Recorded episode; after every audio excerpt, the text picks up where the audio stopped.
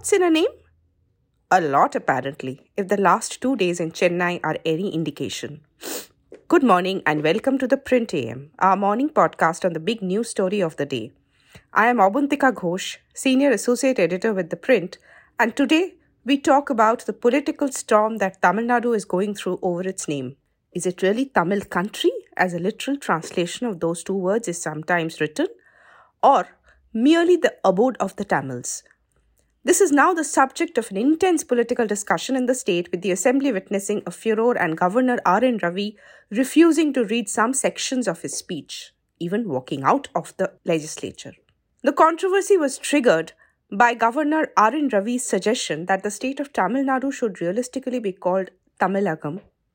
Tamil Nadu originally means Tamil land, now also read as Tamil country. Tamilagam, on the other hand, means the abode or land of the Tamil people and was the name of the ancient Tamil country. At a program in Rajbhavan on 4th January, when Governor Ravi had claimed that a different kind of narrative had been created in Tamil Nadu, he had said, and I quote, Everything applicable for the whole of the country, Tamil Nadu will say no. It has become a habit. So many Theses have been written all false and poor fiction. This must be broken. Truth must prevail. Tamilagam is a more appropriate word to call it. The rest of the country suffered a lot of devastation at the hands of foreigners for a long time. End quote. Although the remarks have been condemned by Dravidian parties such as the DMK and the AIADMK, the state Bharatiya Janata Party unit has come out in support of it.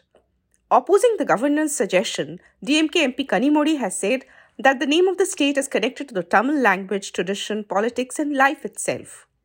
At the center of the debate is the reading, or misreading as some would say, of the word Nadu.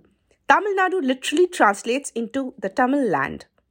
Nadu means land, not nation, but a misreading of the word and the complexities of translation has meant that the word now also reads as country. On the other hand, Tamilagam, also spelt as Tamilakam, means the abode of the Tamil people. Defined in the Sangam literature as the area south of present day Chennai, Tamilakam or the ancient Tamil country includes the states of Tamil Nadu, Kerala, and Puducherry. Communist Party of India General Secretary D. Raja, who is from the state, said Governor Ravi wasn't from the state and that he didn't understand its history.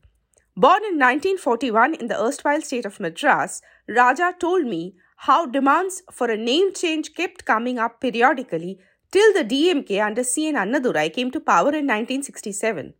He said, and I quote, When I was a schoolboy, or even in college, it was called Madras.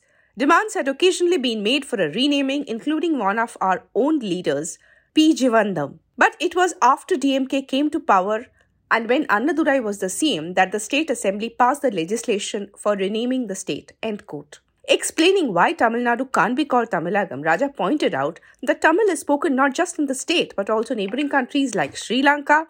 In addition, it's actually one of the official languages in Singapore. He said, and I again quote, it is widely spoken in Malaysia and even in parts of Vietnam. End quote. The reverberations of the name controversy were heard in the State Assembly loud and clear on Monday. Slogans from the opposition rent the air as Ravi began his address. The chaos escalated after Ravi skipped some sections of his speech which had reference to Dravidar Kazhagam founder Periyar, father of the Indian Constitution, B.R. Ambedkar, former Chief Ministers K. Kamaraj and C.N. Annadurai. As Chief Minister M.K. Stalin asked for the original speech prepared by the government to be retained, Ravi walked out of the State Assembly. Sources close to him told the print that the governor had received the final speech from the state government on 5th of January and had stated his objections to it on 7th January.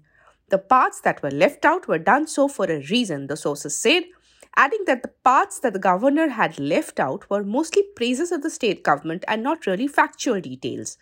For example, one offending section read, and I quote, the government will continue to march in valor and vigor the Dravidian model of government.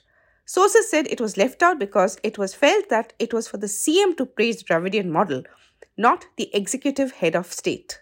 Sources in Tamil Nadu Rajbhavan told the print that what had happened in the assembly on Monday shows that the speaker couldn't act independently. The source said, and I quote, the speaker was a mere spectator when members of the assembly out the governor and raised slogans. When the governor's and speaker's speech, the national anthem has to be played and the session has to be prorogued. The CM's speech was not part of the convention and rules. Changing the speech of the executive head of state is a matter of serious discussion by legal experts. The source said, end quote. DMK MP Tiruchi Siva told the Print that in practice, the governor's address is meant to be a readout of the policies of the state government. How can he refuse to read a part of the speech after he had approved it? This does not behove the democratic traditions of India, and nor does it speak well of the moral aptitude of the governor, he said. The journey from Madras to Tamil Nadu was long. The demand for the renaming of Madras had been raised many times in the assembly but it took an Annadurai to point out that renaming Tamil Nadu would not smash Indian nationalism, CPI's Raja said. In the 1960s, when CPI's Bhupesh Gupta moved a bill in parliament to change the name of the state, he was supported by Annadurai even as some members, including those from the Congress, cited historical reasons to oppose the move. The name change finally came through on 14 January 1969, months before the death of Annadurai, who became the last chief minister of the state of Madras and the first CM of the state of Tamil Nadu. That is all we have time for today. Do remember to log on to the Print podcast where we bring you detailed news and unbiased analysis every day. This is Abantika Ghosh signing off for now. Do not forget to share, like, and subscribe to the print.